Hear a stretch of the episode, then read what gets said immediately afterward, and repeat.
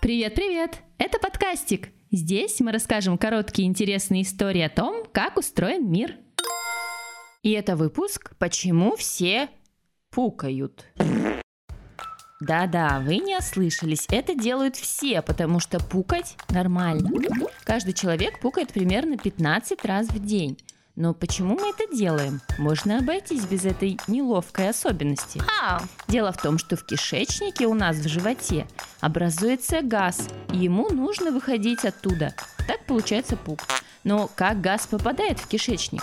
Он же не накачивается туда через трубочку или шланг, как накачиваются воздушные шарики и автомобильные шины. Во-первых, вместе с едой и водой мы глотаем воздух, который затем собирается в кишечнике. Во-вторых, там у нас живут маленькие помощники, бактерии, которые помогают переваривать еду, то есть расщеплять ее на отдельные элементы, которые нужны организму. Но пока эти бактерии живут и работают, они как раз тоже выделяют газ.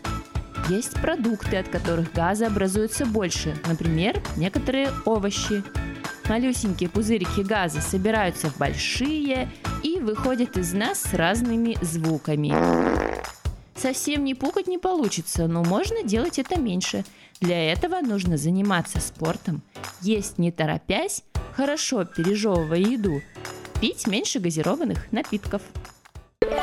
Настало время рубрики «Спасибо». В ней мы говорим спасибо всем, кто поддерживает нашу работу.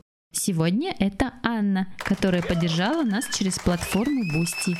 А если и вы хотите передать привет в подкастике, то ищите нас на Boosty. Оформляйте подписку и пишите свой привет, который мы озвучим в следующих выпусках, которые выходят каждый четверг.